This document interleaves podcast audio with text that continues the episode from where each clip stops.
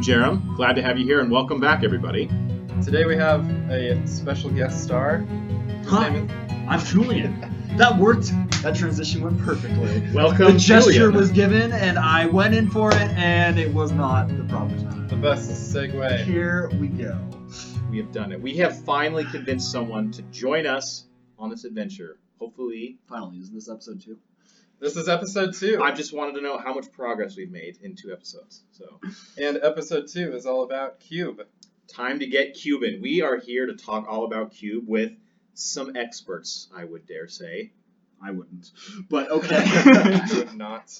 I would dare say you would expert more so than I am. So that's why I think that is is going to be great. It's going to be great. But before we get into all that, let's take a word from our sponsors. Just kidding, we don't have any sponsors. Instead, I think so. Last time we started uh, the podcast by talking about something cool that we did in Magic in the last week. Noteworthy or awesome or anything that we just want to brag about or that we're ashamed about. That's why we're, that's what we're going to do. Exactly.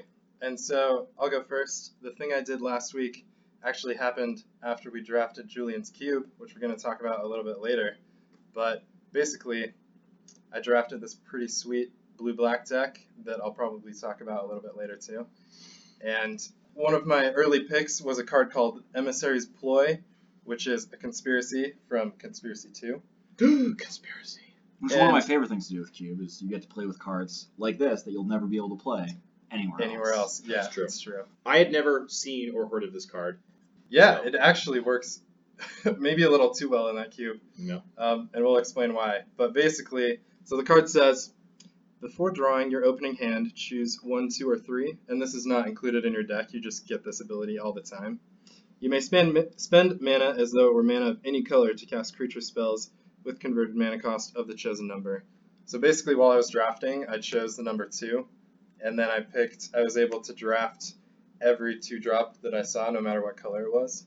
Was this in your first package of cards you drafted? Was Yeah. this the very first card you drafted? No, I think it was the second or third Oh. That I drafted. The first card I drafted was um, Exiling Graveyard Land. Bojuka. Bojuka Bog. Bojuka Bog. Jukabog. Yep. Love it. Yeah, so I basically drafted five color two drops plus blue black, everything else, and I won all of my matches. So Yeah. that was my thing of the week. What about you, Jarom? Just to note, when he say when he says he won, um, I he destroyed me, and it was very embarrassing. It was it was it was an honor to see how well his deck performed. It was awesome. We'll talk about it later, but I just want to add more. To your, that in there. I want to add more to your fire, man. Thank So- my ego is humongous right now. Good, so- good. so my moment I want to brag about, but also I need to be a little. I need. It's a moment of shame. Is I assembled Tron, all three parts, power plant, the mine, and the tower. I got them all three out, and it was awesome. In Commander, right? In Commander, no tutors. Uh, I had one in my opening hand, and then I drew into the other two.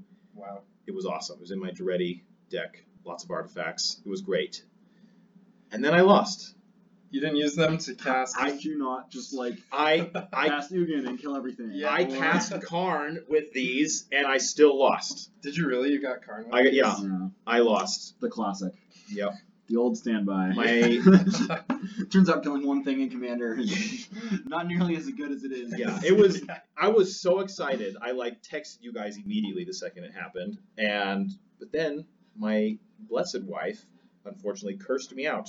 She had like captive audience and all these other crazy curses that I just could not get around. I like had some removal and got rid of one or two, but I just Yeah, Mono Red doesn't deal with enchantments very well. Yeah, mono. Yeah, we. I was. I had a hand tied behind my back. It was. It was bad. So I'm ashamed that I couldn't pull it together, but I still got all three out, and it was a moment to celebrate, and I'm very proud of it. Still. It's So, my challenge. My challenge is still there for you. If you on turn one play first piece of Tron, second piece of Tron on turn three, third piece of Tron on turn three, in a commander game, I will immediately concede to you. Yeah. I. yeah. That is fair. That is very fair. Hundred percent will happen. You have not yet Right. pulled it off. I have not. me. I am hoping one day. Well, actually, I'm going to talk about this goal later, but There are ways though. There's a three mana mana rock that lets you like re-mulligan for free, so you can mm, get another extra mulligan. That's true. that, and then If you really want to go hard for it. yes. Yeah. build around this. in your 100 card singleton deck. Exactly. Just Hopefully, when I do pull it off, I can actually win. just get and- Julian to concede, and then you will win. yeah, but if you have to like play expedition map for it, doesn't count. Does not count. Expedition map is in Yes. this No, no, no. deck. It but counts for getting Tron. I will not Yeah. concede because you Yeah. cheated. Yes. You true. didn't have the natural turn three Tron. Note: tutors are not cheating Tutors aren't cheating, but it's cheating for my challenge. for the challenge. Anyway, so that was my uh, moment of uh, triumph and shame of the week. Julian, what about you? Well, I'm just excited that I finally was able to draft my cube.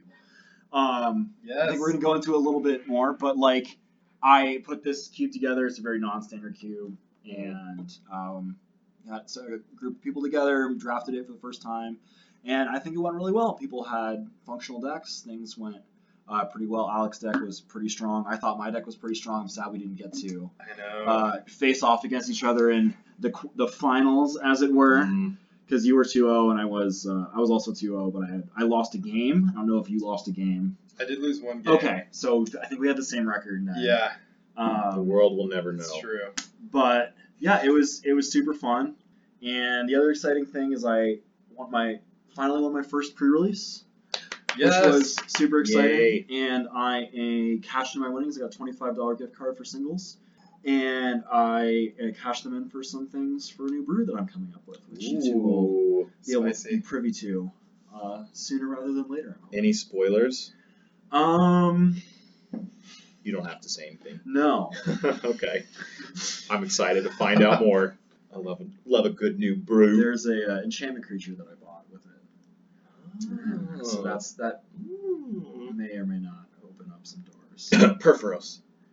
that would be an enchantment creature. Yes. I have no idea. No, Purphoros would go into a deck I already have. That'll be another episode, ladies and gentlemen. We are looking forward to If they decide to have me back. Yeah, we'll see how this goes. Well, so those are our previous. Time. On thin ice.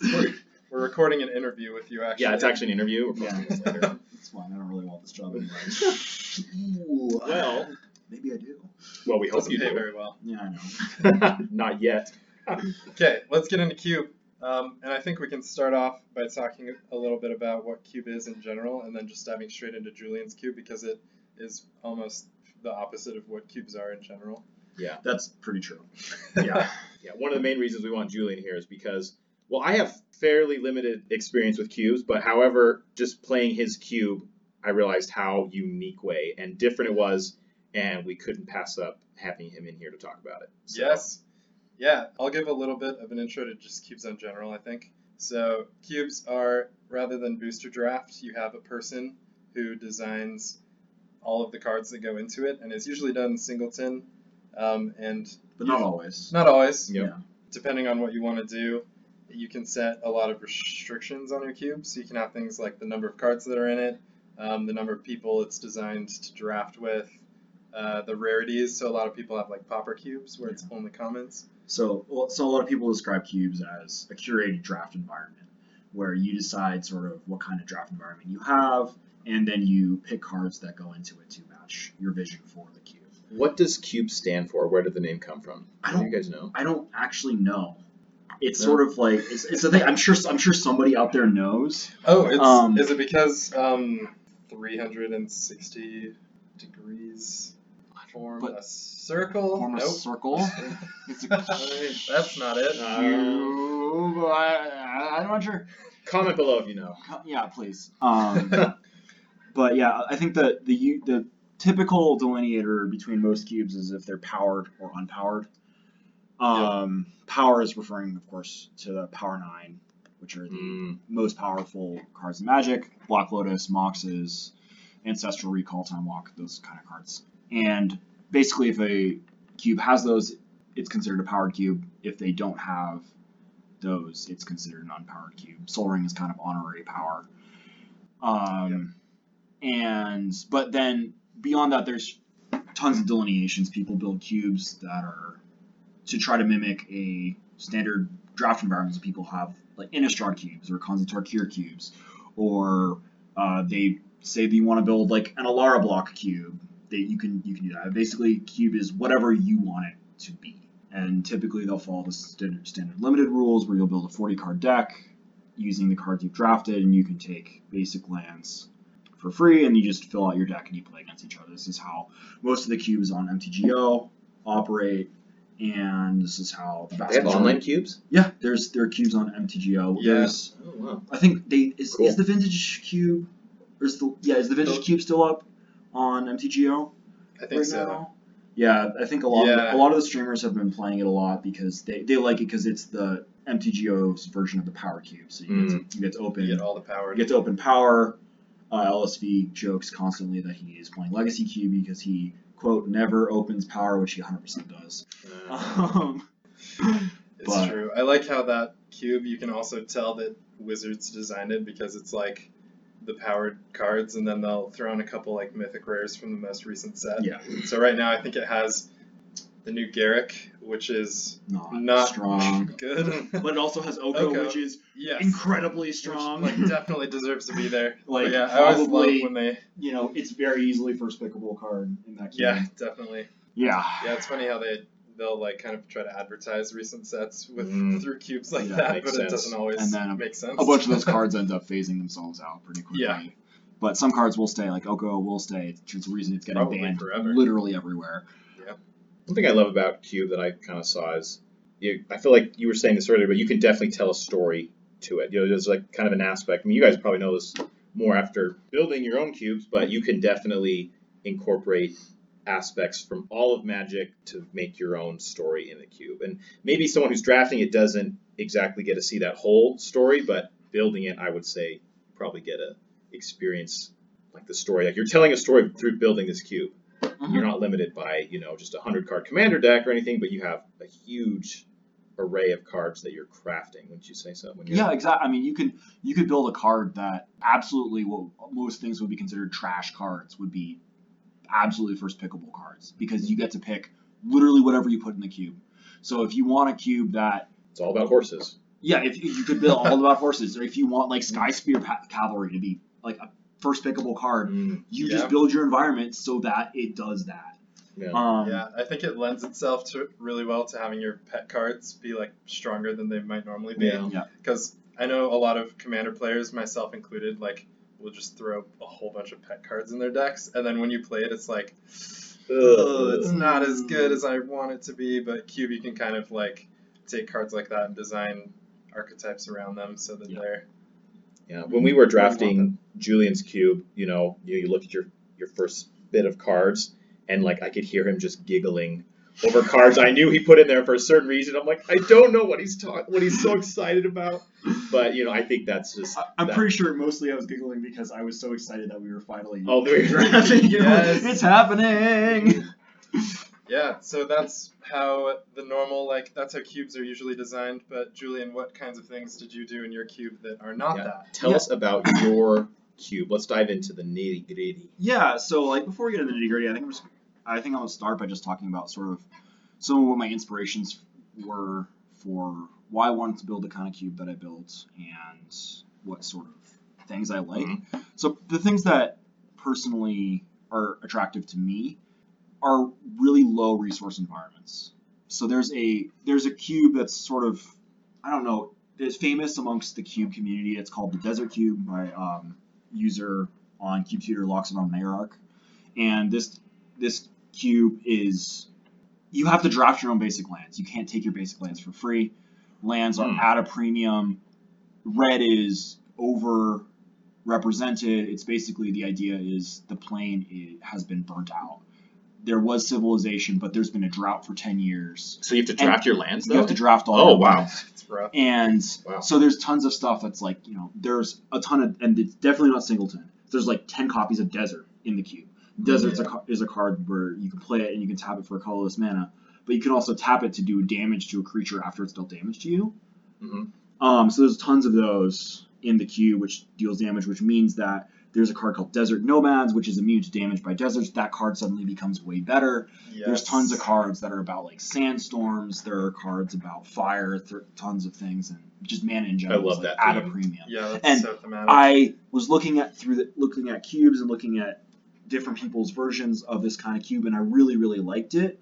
But it's it's it's a little bit of, of a I don't think that I could make one that was better, and I felt like when I would be making this, I would just be making my version of this cube with some minor changes, and I would just kind of be copying it. Mhm. And I was, and then I started looking for other types of cubes that people have put together um, that have similar uh, low resource environments, and I came across someone's an article on Card Knock Life that advertises what some what they were saying was 15 card Highlander cube, and 15 high, card Highlander has been a sanctioned format. I'm pretty sure by Wizards a while ago, and and what it is is basically you have your deck is 15 cards. That's it. You heard him right. 15. 15 1, cards. 5, 15. which means that your deck will probably have three lands, three to six lands, Yeah, depending on wild. on what cards you have. If you have a lot of one and two drops, you don't really need more than three lands in your deck. It's basically like the highest CMC. If it's five, then you You have can five play lands. five lands. Yeah, there you go. Because when you start with a hand of seven, there are eight cards left in your library, Yeah, and you're guaranteed to draw by turn eight. You're gonna have all the cards in your hand. You're gonna have every access. You're gonna see have seen every single thing you put in your deck, which is really cool. But that also means you're gonna run out of cards. And in this format, you don't lose to decking. So if you would draw a card when your library is empty, you don't lose. No self mill. So you just kind of have whatever you have in your hand, you have whatever's on the field to work with. And I, I found that really appealing. So I set out to make my version and do my take on it. And I personally like version like cubes that are a little bit less strong. So I don't like the uh, powered environments. I don't like particularly super fast environments. You didn't put any of the Power 9 in there. No, you? there's no, there's no power. The the the version on Card Knock Life, the um the design the person who wrote the initial article is Corey Murphy, and the, the cube was designed by Max Hero. And th- this cube, the version that's currently available that you can find, uh, if you just Google 15 card Highlander, we can probably I can send you guys the links if you want. Mhm. you can put it Um, in the show and- notes below. in the Mm. show notes below. Uh, the links to their cube, and their their cube is l- has a higher power environment. They have the power, some of the power in it. They have Mm. a lot of really really strong, really punishing things in it, and I kind of didn't really want that to exist in my version of the cube. So, but since you have 15 cards, it makes a lot of things kind of irrelevant. Right. So Yeah. it changes the whole aspect of the game, really. so if you think about like the perfect example is kind of what blue usually does. Like blue usually likes to draw cards. Blue likes to counter spells. Blue likes to do standard, you know, blue things. They like Control. they like control. So basically blue based control in the way that it exists in standard standard envi- not necessarily environments, but more traditional environments doesn't exist in this cube. Because if you have a card that says draw three cards, if I put ancestral recall in in the cube, it terrible. might not be good because you're spending a card to draw three cards that you're probably going to draw anyway. Like, of course, you could build a deck that ancestral would be amazing, and you just pack it full one and two Right. drops. You have ancestral, you play, it, you dump your more cards out. You basically can play your whole deck by turn four, five, probably. Um, but typically, if you're playing it in a control deck, you're going to draw all your cards anyway. You don't need to have a card to draw you more cards. So when I was building it, I spent some time thinking about what kind of archetypes I wanted to have and the kinds of things that would go into it based on a 15 card deck environment. So, um, yeah, I, I don't. So that, that's kind of where I started with with my cube. Yeah, it seems like especially blue, and I could also see green having some struggles with that because it is based on a lot of like casting spells that just like get you to farther turns in the beginning, which is Mm-hmm. Which is interesting when you only have 15 cards, so you'll get to see all of your cards eventually. Like card draw is just so much less important, Right. but also creatures it seems like are even more important because of the onboard presence that you require to Right. make it through after you've run out of cards in your deck. Right. And I think when we were playing there were a decent number of games that we ran out of cards and you're just left with whatever you have Yeah. on the field. So the, the game loss I had was my opponent had Sire of Stagnation, sorry, sorry, Sire of Insanity on the battlefield, I lost to that too. and Wait, was that the only game you lost? that's the only game I That's lost. That's the only game I lost. yeah, and uh, the, my opponent had Sire of Insanity, and with this card is a six CMC card. So six CMC is a lot in this cube. Yeah. That means you have to d- devote enough mana slots in your deck to get to six CMC. But That's huge. what this card does is it says at the beginning of each end step, it's a, it's a creature, it's a 6 4. At the beginning of each end step, each player discards their hand. Ugh, So I was I, brutal. I had board presence, I had contr- I had control of the board. They my opponent had uh, a Never Nevinyrral's Disk. They wiped the board. I'm like, okay, I'm holding up things. I can play my th- I can play my threats after he pops the disc. He pops the disc, slams Sire of Insanity, and I just have nothing to do. I have It's over. I Left had dust. a I had, I had a murderous rider on adventure, so I cast that, and it was basically a Sire of Insanity versus a murderous rider, and I lost the race. like, and they, because like there was just no more cards to draw. Like I was out of cards to draw. Everything was in my graveyard. I had no way to pull anything out of my graveyard to get me more more resources. So I Yeah. just that's that that was the game. I love how you stayed true to the low resource environment. Like you not only only have 15 cards to work around with, but then you filled the cube with stuff that is specifically meant to hate on low resource stuff. Yeah, So you yeah. made it hard on purpose, which Yeah, is crazy. Exactly. So so one of one of my favorite things about this cube is that um, I picked what I wanted each color to do, and one of the things that I knew I wanted to incorporate into the cube was generically what I sort of think about as resource denial. And in this cube, resource denial is discard. Resource denial is exile off the top of the library. Resource denial is land destruction.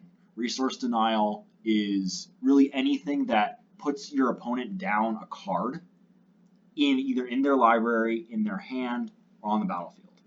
I'd say in Yeah. the graveyard too. You got a lot of Yeah, graveyard. and, hits. and very- graveyard. Yeah. it's it adds so much stress when you're trying to do this balancing act between the cards in your hand, the cards in your graveyard, and like what gets exiled.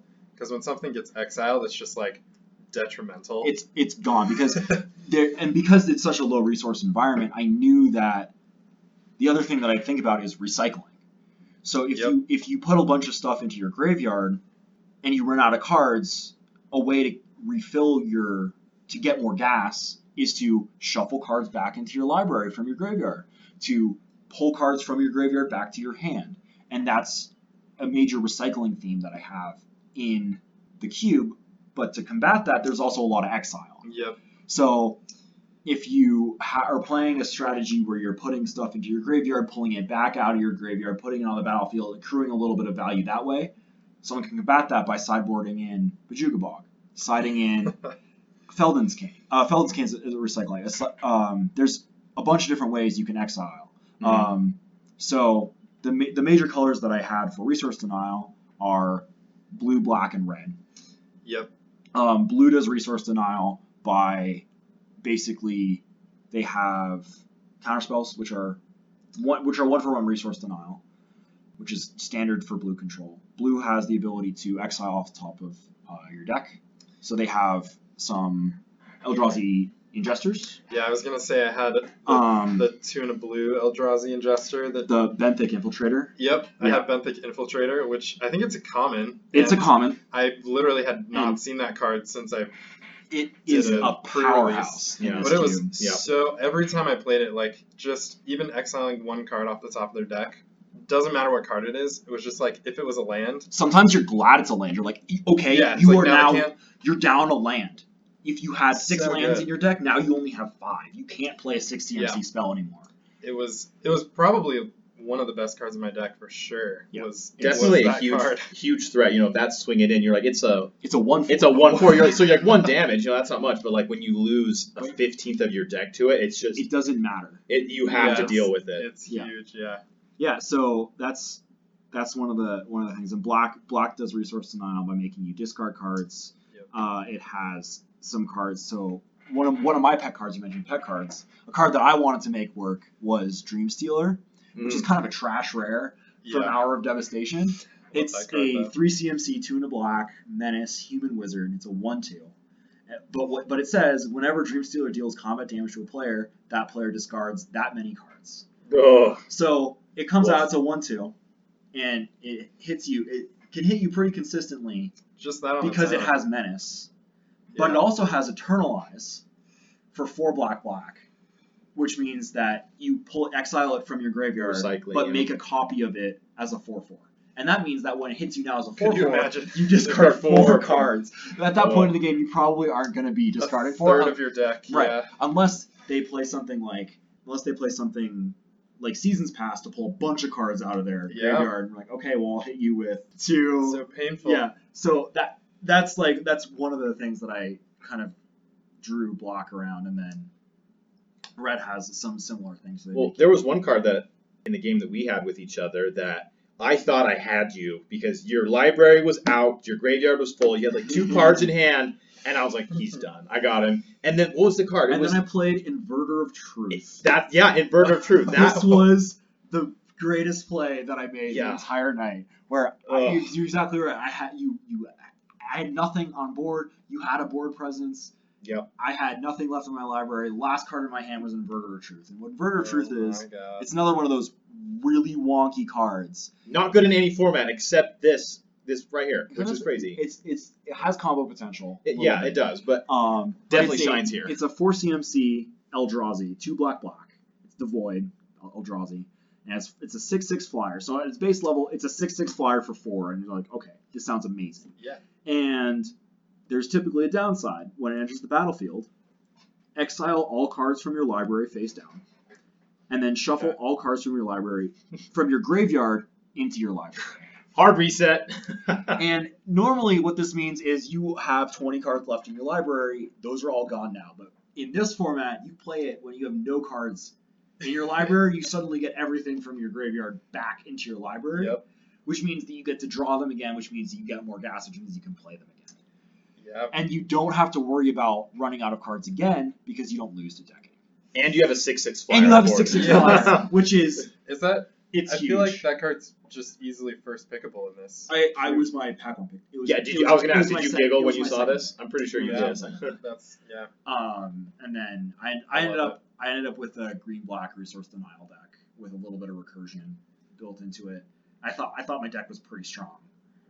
I had a, de- a decent mix of removal with uh, resource denial. I had pretty consistent either Llanowar Elves on turn one or Vicious Rumors on turn one, which is Mm. in this typically not a great card, but it is a two for one because you play one card and you get two cards out of them because it deals it's a one black sorcery, deals one damage to each opponent, doesn't really matter. But each opponent discards a card.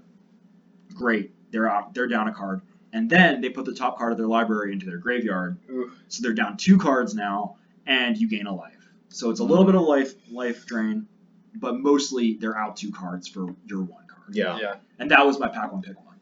Which in, yeah, that's so good because in any other format, like off the top of your deck is meaning like totally meaningless. Right, but in this format, it's like It's huge. It's- my one of four lands is gone. so Oh, wow. yeah, I had I I thought my deck was was pretty strong.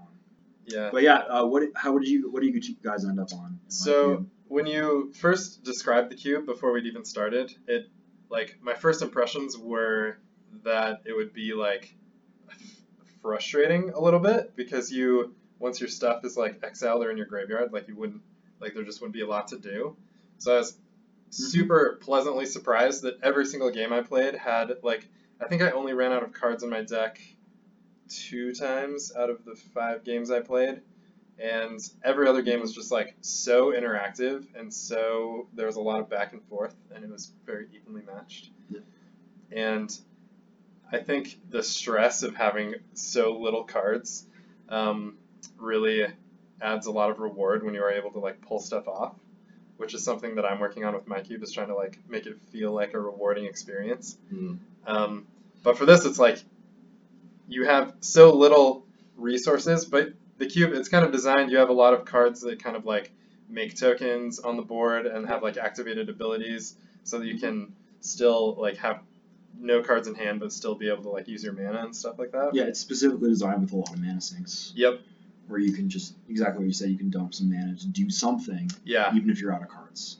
Yeah. So I'd have like a lot of times I'd have no cards in hand, um, and I would like draw something that maybe wasn't as useful, but I would still be able to like hit them with a Mist Syndicate Naga and make a copy of it, and then like pour my mana into some other thing to make like a couple tokens here and there, or to get stuff back from the graveyard.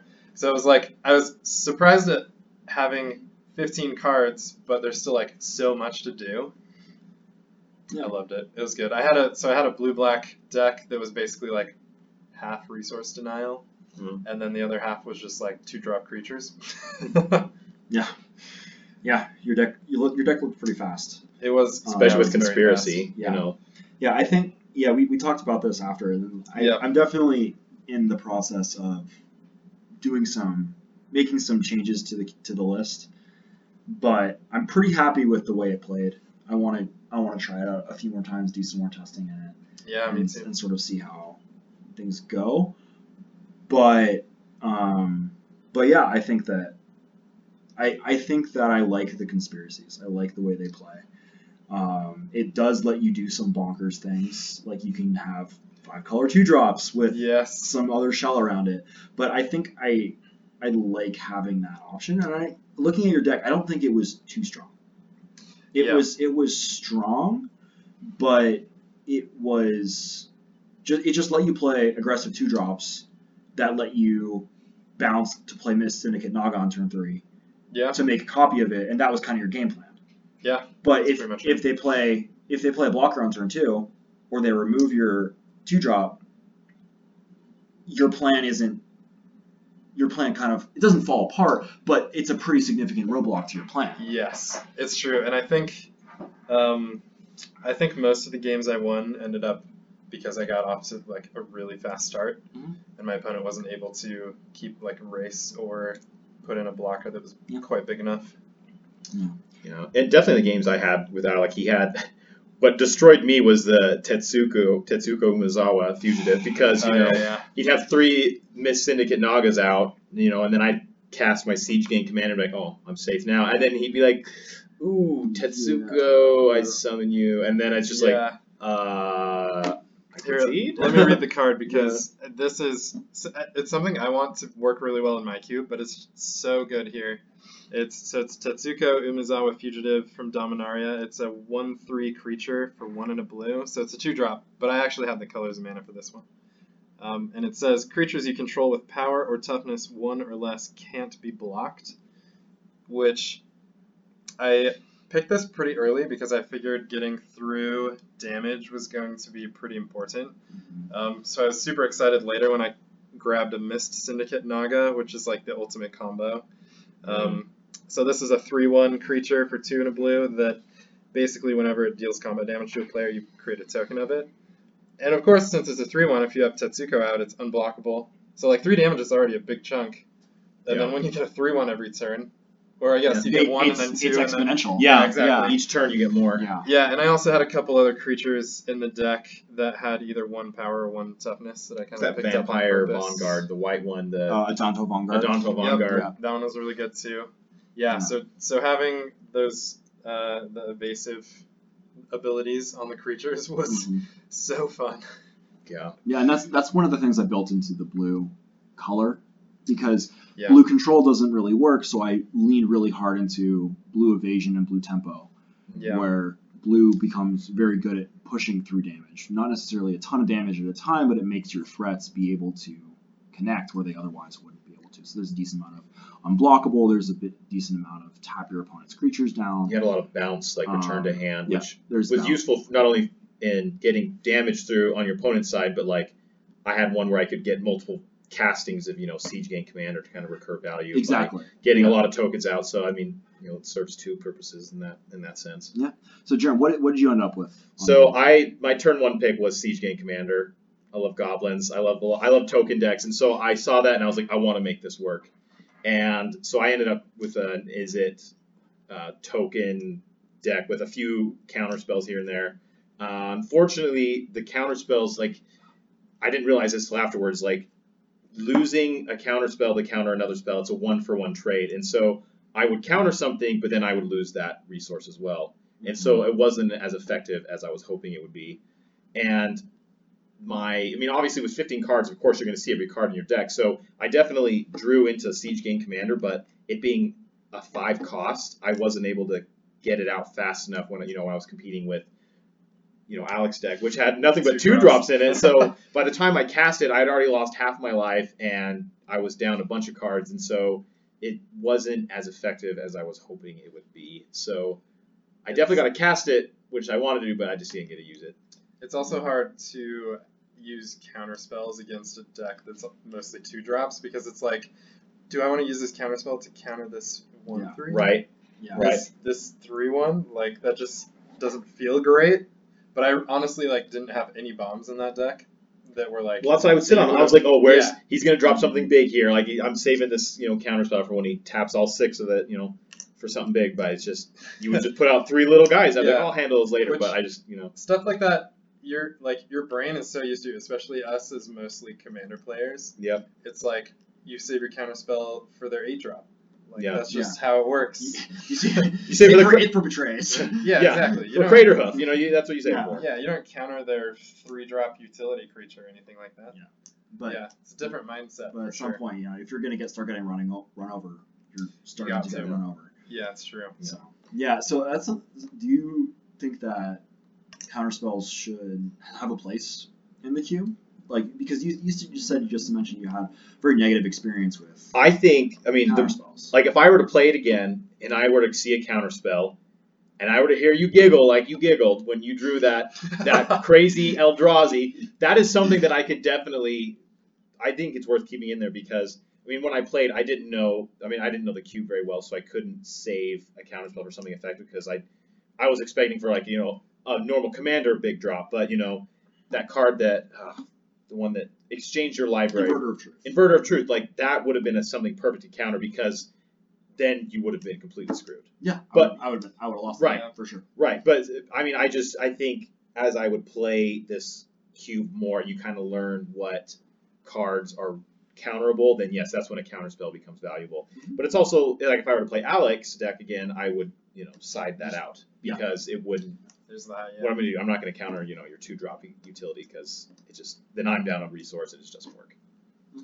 Yeah. There's also I don't know which counter spells you have, but I have a few. Yeah. my my thoughts are that like um, like spell pierce would be a good one. The ones that are one mana I have Force Spike. For spike. Yeah, that's the one that Yeah. I. Yeah. Or had. the ones where it's like um, counter this spell unless target opponent pays one more because you're Syncopate usually was tapping one. out. For, Yeah, so I have Force Spike in Mana Leak. Okay. Which- yeah, that's exactly which what I would expect. Basically, do that. I think uh, there's a there's a card from uh, I think the Return to Return to Ravnica, Guild of Ravnica deck Mm, uh, set that's that's two blue blue counterspell, but it also you can shuffle four cards from your library Oh, from your graveyard back into your oh library, yeah. which is a Yeah. ridiculously expensive counterspell, but it also gives you cards back. So I think Yeah. that's gonna get that's gonna get put in. Yeah. Uh, that's something that I ran across a couple days ago. Something that I, I wanted yeah, to I remember that but that's pretty good. And, that's um, just a it's just a common, right? yeah, That's So, super good. But in this in this environment, it's amazing. It excels. bonkers. I would I would rather have that than Yeah, a lot of things. I, I might I might rather have that card than have ancestral in a deck. yeah, Which I'm probably wrong about, but that's that's the kind of environment I want to build is where these these more Yeah. incidental value cards that let you accrue more advantage and let you recycle your resources and let you play a little bit of a longer game become more valuable yeah, uh, instead of just trying out blitz. But there's definitely I also that being said, I don't want every game to just be this grind fest where you have all these things. So I, I want to put in a really strong, strong aggressive decks. So I have strong Yeah. aggressive white, blue, red creatures that get in for damage, that push through damage, that force these decks that are trying to be cuter, that recycle a lot of the cards, that pull things out, that play play these really, really long term strategies that put them on a clock and force them to be able to deal with that. Um, so Speaking of the clock, one thing I liked about it is it drafted quick, but then the games were also really fast. yeah. I was gonna mention that. So we got to play a lot of games, and I really enjoyed that because I got to see my deck in many different lights. I think sometimes when we play other formats, you know, the games are drawn out. They take a long time. You don't get to play as much. You know, we're recording with a lot of schedules. Everyone comes here and you want to play everyone, and sometimes you're limited by time. But in this case, Yeah. when we drafted, I feel like the games went by fairly quickly, and it was a ton of fun to get a lot of games in. Yeah, we got three. We drafted and got three games in in two hours, I think. Yeah, Yeah. yeah. I, I definitely. Um, I used to a couple years ago. I would do a booster draft from a box of like each new set that came out, and I had like five or six people. It was before I met you two, but I had like five or six people who would get together to do that, and it was literally like it would take two hours to do the draft because a lot of people were new and hadn't seen any of the cards, and draft and build their decks, and then it would take an hour per game, and we would of course never have a timer, so like Yeah. we were going overtime all the time. So I'd play like two matches and then realize that it's 1 a.m. in the morning after having started at 4 p.m. Yeah. Not having Yeah. gotten to play everybody who had come to play. So Not complaining about playing Magic for a long time. We love playing Magic, but like I, I loved the fast-paced tempo of this. It was definitely something different, which was awesome. yeah, and also like if we'd gotten together a couple hours earlier, we could have done two drafts in Yeah. one night, which is Yeah. like drafting and deck building is for me one of the most satisfying and like one of my favorite parts. And so getting to the to do that twice as much as I normally would. Yeah. Yeah. Yeah. So it. so the thing the thing about this deck, since you're building 15 card uh, decks, uh, with the, the it's a 160 card cube. So Okay. from a cube designer perspective, every slot is really valuable. It's really hard to put something. in, It's really hard to take something out because people complain at 3 360, but I'm at 160. Um, and it's it's hard. I'm, I'm looking at my my red three drops right now, and I have five, and that's a lot. And I'm just, okay, so like, do I have to push the curve lower? Like, which one do I cut? But then I, if when you cut something, then everything starts cascading a lot because like, okay, if you cut this, then your, you know, your token strategy suddenly starts becoming weaker because you remove a key component of it because there's only, you know, ten cards that promote each archetype, and if Yeah. you take one of those out, then it's you're really diluting it. So There's a balance. so it's Balance it's, it's, it's a lot of things, but since it's a 160 card cube, you with eight players, you would draft two packs of ten. And what we did, we had a four four player draft, which is probably part of why we went a little faster. Uh, we we drafted three packs of seven. Um, three packs of seven I like for four players because it allows you to draft a card, look at it, and say, okay, what might wheel out of this pack? I might. You have the opportunity to grab one more thing out of it, and you get to see more pack one pick ones with the four players because you can you can do that. You have you know, you're, but you're only looking at packs of seven. Um, so so yeah, that that's kind of how I would I would play the cube. If for um, eight players it's two packs of ten, four players it's three packs of seven, six players. I don't know. Do whatever you want. Do uh, Whatever you want. I, I I don't know. We'd Whatever prob- adds up we, we, we, we'd probably do two packs of ten for six players. And correct me if I'm wrong, but like I, I feel like with this cube that you made, it was probably on the cheaper end of making a cube because it's using a lot of those common janky cards that don't really have a, a good home. Yeah, I mean, I'm I sure mean, it costs that's, you know, that's, you know, that's part of what I what I wanted out of building the, the cube. So that I built the cube similar to the way I build my commander decks too. I mm-hmm. don't I don't have I don't have a lot of expensive cards just pers- because that's not the way I like to play. I don't like to be like okay, well, I'll drop an Ugin or I'll drop Blightsteel Colossus. That's just not the way I like to Mhm. play. I like to take a little bit of would be less popular cards and make them make them work into strategies. My, my favorite commander deck is a Sidisi deck, which is self mill deck. You make a lot of tokens by dumping things into your graveyard. Um, it's it's a it's a little bit like um, it's it's it's similar to BDM's uh, spider spawning deck. If you, if you Zombooblies. you, Zombooblies. you make you make a lot of zombies. You dump a lot of stuff into your graveyard. Um, the four four mana enchantment that makes everything explore is Oh. all star in the deck. I forget I forget the name of the card. Um, oh but that, boy. that card is super fun. But that's that's my favorite deck, and that and I don't play with a lot of expensive cards in that deck.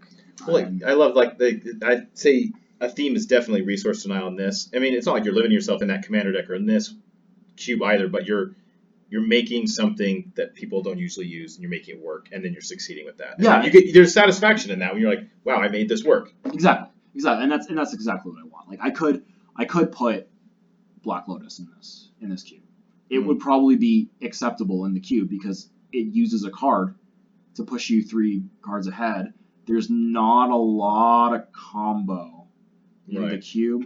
Uh, I could put a li- there's a little bit of combo It's mostly like in the cube. There's Synergies. there's a lot of accrued value. There's a lot of uh, a lot of synergy that gets built in. So powering out like you know a four drop on turn one, Pretty good. it's good. it's it's it's really good, but it's not necessarily backbreaking. It's not like you're gonna be able to Win play like- one. play like Mountain, Lotus, Channel, Fireball. Like I don't have that. yeah. I don't have the cards that would enable that. So Black Lotus would be fine. I just don't want it in my environment because that's not the way that I personally want to build And that's mm. the the cube. the best part about making cubes and drafting them and designing them is that you get to put in literally any cards you want. So like all the restrictions are what you come up with in your own brain, and the only Yeah. cards that people will get to draft with are the ones that you specifically pick to put in there. Yeah. Yeah. So I think it's like it's weird because deck building is so much fun, but cube is like you're deck building the decks that you want people to make. Yeah. Like it's a like it's two layers of deck building, and It's that's deception. the next layer. it's so good. I don't know. There's something about designing cubes. It's just like so much fun. Yeah. Yeah. Well, Alec, why don't you tell us about your cube because you have also we have not Well, drafted yet, unfortunately. But Yeah, I actually think we're coming up pretty close on the amount of time we had last time, and we got some stuff at the end to talk about. What if we save my cube for another episode, and we can wait to until come next time. Give us a quick spoiler though. Okay, quick spoiler. So, Julian, we talked about his inspirations. The inspirations for this cube was the box that I have to store it in. How many cards can I fit in it? So- okay. So, it originally was a 360 cube, just like a classic non-powered cube that was 360 cards plus a bunch of basic lands meant for eight people. And what my problem was is I had the Ultimate Guard archive box, Mhm. Yep. which holds, I think it holds like 550 double sleeved cards. Um, and the problem was I had like half, I had the cube in that, and then I had like half of the lands. I can't remember how big it was, but it, like the whole cube. Yeah, the including lands basic take a surprising amount of space. Yeah, It's like, and- oh, I have a 160 card cube, but then you need to have another A land set for box, everybody. like- Yeah, exactly. yeah. Exactly, and tokens, and I had like a set of dice too to go with it. Um, and so basically, I would go places, and people would be like, "Should we play Commander or should we play somebody's cube?" And I would be like, "I just don't want to carry two boxes around for this cube and then have to like figure it all out afterwards. So let's just play Commander." And then the cube just didn't get played for years. Yeah. So currently, um, I'm trying to get back into the cube, and what I purchased was the um, the like reusable packs that you can get from uh, Cubamajigs. Yeah. You got yes, those? yeah, I have a bunch of those, Oh, those are so cool. and I, I bought like a 36 pack, so I have a bunch left over if you want them. Oh, ooh. I hadn't asked you about that We'll, yet. we'll talk. We'll talk about this. after. Yes, let's do it. Collaboration. yeah, so I, I spaced out with my basic lands and tokens and the dice and the Cubamajigs, how many of them I could fit in one box as like a whole package cube. This is it. You get it, you take it out of the thing, and then you play it. And um, what I found was that the max amount of packs you could have was 16, which, if you have four players, that's four packs each. Which four packs and four players is like is kind of a thing I've seen in a couple places online, but it's not very common, and you usually Mhm. have um, 11 or 12 cards per pack. So I'm starting Sure. with 12 cards because Okay. it's a nice even number. nice. Yeah. So when you have four players, four packs, 12 cards each, that's 192, which is pretty close to your 160. yeah, it's pretty close. So These are both very, very small cubes. Yeah, now, very compared small. to the most cubes that are out there. yeah, so so kind of what my goals are are to have like a small box that I can carry around, and then with four people, you can just sit down crank out a cube in three hours and have a good time. Um, and because of my love of Commander, I want this to be a multiplayer focused cube. Mm. So I think once we get real into it next time, we can talk about the cards I chose. Hopefully by then we'll have we'll have drafted it, played it, and Yes. we will report back on Yep. how it goes. I think I would like to do you, draft do you it have it before put we do you have it put together? Yep. Ooh, gets exciting. put together. I have two cards from the new set that um, that I'm waiting for. making a Actually, showcase. since, since this is fresh and new, let's let's go through them really quick. I'm I'm putting in Taranika, Akroan veteran from Theros Beyond Death. It's one white white for a three three with vigilance. And one of the things that I think is really important in a multiplayer environment like this is having vigilance on your creatures Mm. because you want to be able to kill people aggressively, but you don't want to leave yourself open up. three players of backlash Yeah. so I look out for vigilance creatures and creatures that are more aggressive for things like that. Um, and it also has an ability that whenever Taranika attacks, you untap another target creature you control, and it becomes a 4-4 with indestructible until end of turn, which kind of enforces Oh wow. the aggressiveness that I want white to have Yeah. in the Pump cube. Pump a token. Yep, exactly. So it's tokeny and vigilance is fantastic. Nice. Um, yeah, and then the other card I'm putting in from Theros Beyond Death is Tectonic Giant, which is two red red for a three four elemental giant, and which is fine. And then it has this ability which is whenever it attacks or becomes the target of a spell an opponent controls, which you have a lot of opponents in this Yeah. format. Yeah. Um, it either deals three damage to each opponent, Ooh. Okay. which Three six nine. Three That's is a that's big chunk. nine. Yeah, so in this format, you, each player starts with 20 life, um, which, if you played Commander, you know it's hard to get an aggro deck through there when you're playing a multiplayer environment. Um, so things that deal damage to each opponent are a high priority, like this. Imagine doing that each turn, every time you Mm. attack. Every time you attack. Seems pretty good, but it also, if you and need you to, can give it base power and toughness 4 4 and make it indestructible so it can swing freely. There you go. exactly. The potential is The combo- unlimited. Yep. Um, yeah, and that's not even it. That's probably what you'll do most of the time. But also when it attacks um, or becomes the target of a spell and opponent controls, you can exile the top two cards of your library, choose one, and until the end of your next turn, you may play that card. So it's like a hint of card draw in there. Yeah. You really Yeah. need it. It's the it's the red Red version of- card draw. Yep. Yeah. Yeah. So Yeah. I saw these two cards and I thought they would be perfect in this cube, and I'm gonna put them in, and I think we'll we'll get together and play it, and then we can talk about it on a future episode. I love it. It'll be great. forward to it. Yes. Yeah. So, coming here to the end, we what we want to do is we want to talk about our resolutions for the next week. Uh, when we're playing Commander, we're going to talk about what we want to try and achieve here, each of us, and then when we report back, hopefully we will have achieved our goal at that time. So, Alec, why don't you tell us what you're going to try and do, or what your resolution is? Yeah, so I this is something I've been wanting to do for a very long time now, and I've come pretty close to getting it, but I haven't quite gotten there yet. So I'm really going to try this week, and it's what I call the Gargos Holy Trinity or Triforce, Triforce. which is I have a Gargos Vicious Watcher commander deck, which is um, it's a mono green commander deck focused on ramp, and Gargos has this ability that says Hydra spells you cast cost four less to cast. So Gargos ramps. Um, I want to have Gargos out on the battlefield. That's Triforce number one. Number two is Nyxbloom Ancient, which is also a new card.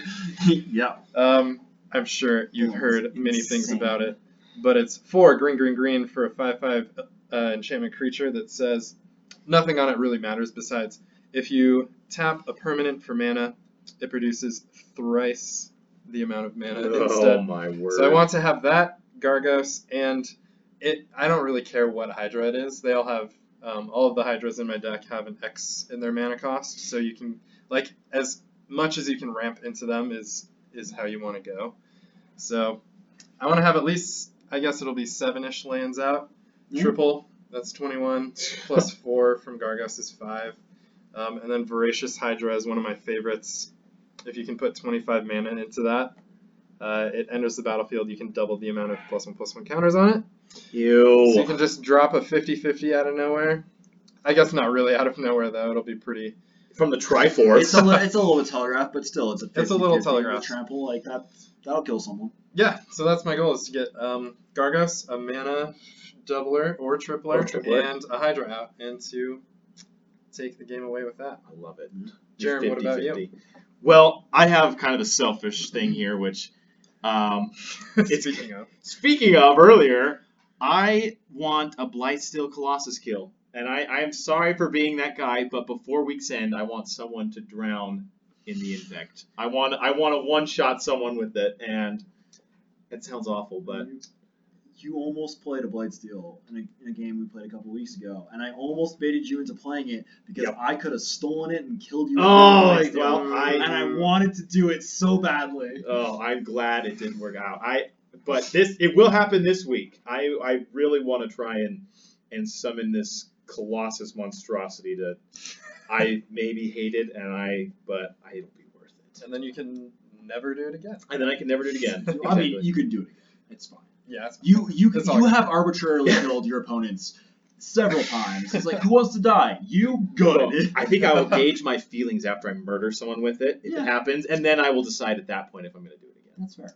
If, So- your, if your feeling of satisfaction overcomes your feeling of guilt from doing so, then feel free to, Yeah, to do it again. there we go. Well, Julian, Yeah. what about you? Yeah, so I'm still on my quest to find a deck I enjoy playing as much as my Sidisi deck. Mm, I have ha- I built a bunch of different decks. I have two, three or four put together right now.